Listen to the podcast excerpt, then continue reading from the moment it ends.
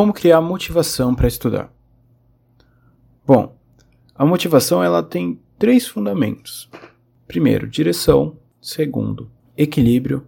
E o terceiro, pensamento progressivo. Vamos começar pela direção.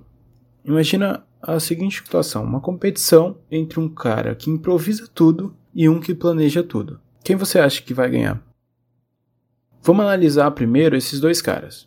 O primeiro, ele improvisa tudo. Improvisar é ir de um ponto A para um ponto B sem ter um plano. O improvisador é naturalmente proativo. Ele é aquele cara que só vai. Mas ele vai. Então, se esse cara estiver na direção correta, ele vai encarar alguns desafios, enfrentar alguns obstáculos que ele não está muito preparado. Mas provavelmente ele vai chegar no destino correto. Agora, vamos analisar o planejador. O planejador, ele cria planos. O que é um plano? Plano é um mapa que indica o caminho de um ponto A para um ponto B.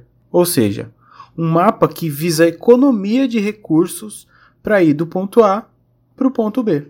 Se o plano não estiver na direção correta, ele só indica um caminho rápido para o lugar errado. Agora, se o plano está na direção correta e o planejador não executa o plano, o planejador continua no mesmo lugar. Ele simplesmente não sai dali. Agora, se ele fizer um plano na direção correta e ele for proativo para executar esse plano, provavelmente ele vence essa competição. Então, no mundo ideal, a gente precisa ser um planejador com direção correta e proatividade. Contudo, a vida é cheia de imprevistos, e imprevistos exigem improvisos.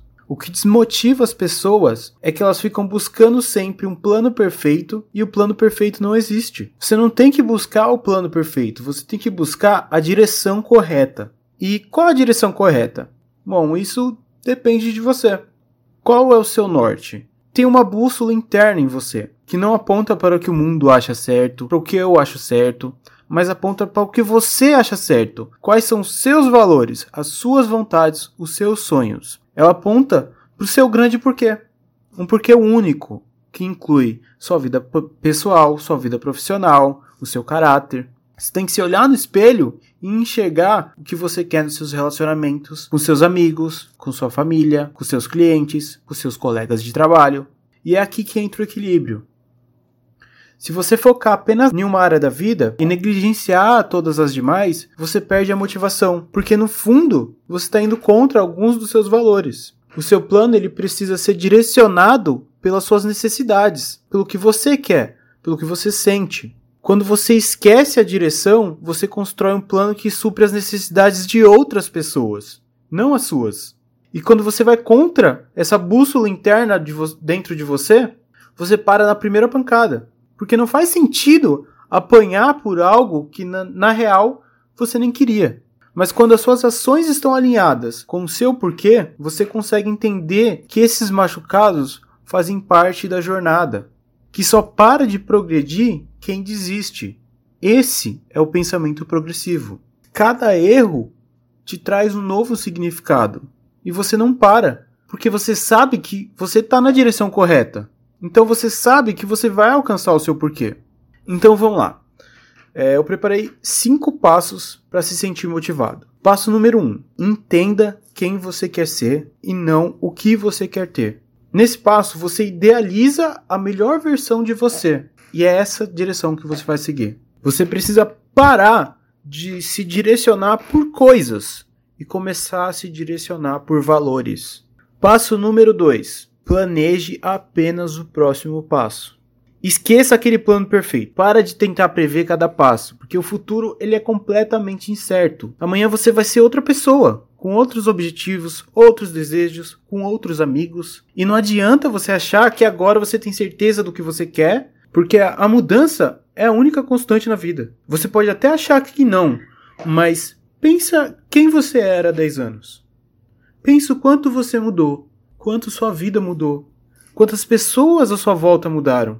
Se você fizer essa pergunta 10 vezes para a mesma pessoa aos 20, 30, 40, 50, 100 anos, ela vai te dar 10 respostas diferentes. Então, para de tentar encontrar o plano perfeito. Pense no que você pode fazer essa semana que te deixa mais próximo possível da sua melhor versão.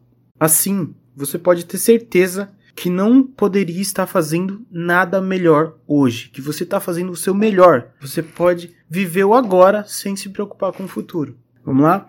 Passo número 3. Tenha um pensamento progressivo. Os seus erros, eles fazem parte do aprendizado. Seja grato a eles, assim como você é grato aos acertos. Só para recapitular aqui, vamos lá. Passo número 1. Um, entenda quem você quer ser e não o que você quer ter. Passo número 2. Planeje apenas o próximo passo. Passo número 3. Tenha um pensamento progressivo. Agora o passo número 4. Improvise quando for necessário e sempre faça correções no seu percurso. Assim como eu falei, as coisas mudam sempre. Então, reavalie se suas ações estão de acordo com aquela versão melhorada de você. Se todas as áreas da sua vida estão em equilíbrio, se você não está negligenciando nada. Só assim você pode se manter motivado e continuar se focando no que realmente é importante. Último passo agora, vamos lá. Passo número 5. Tenha um compromisso consigo mesmo.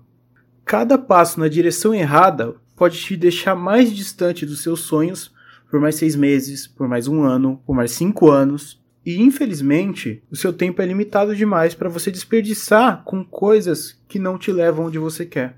Então, tenha compromisso com seus valores para não te faltar aquela questão na prova, aquele último abraço no seu pai, aquele pique nos últimos metros. Vão ter momentos em que a coisa certa a se fazer não é a mais prazerosa. Seu compromisso com você é o que te garante que você vai fazer a coisa certa. É o que deve motivar suas ações.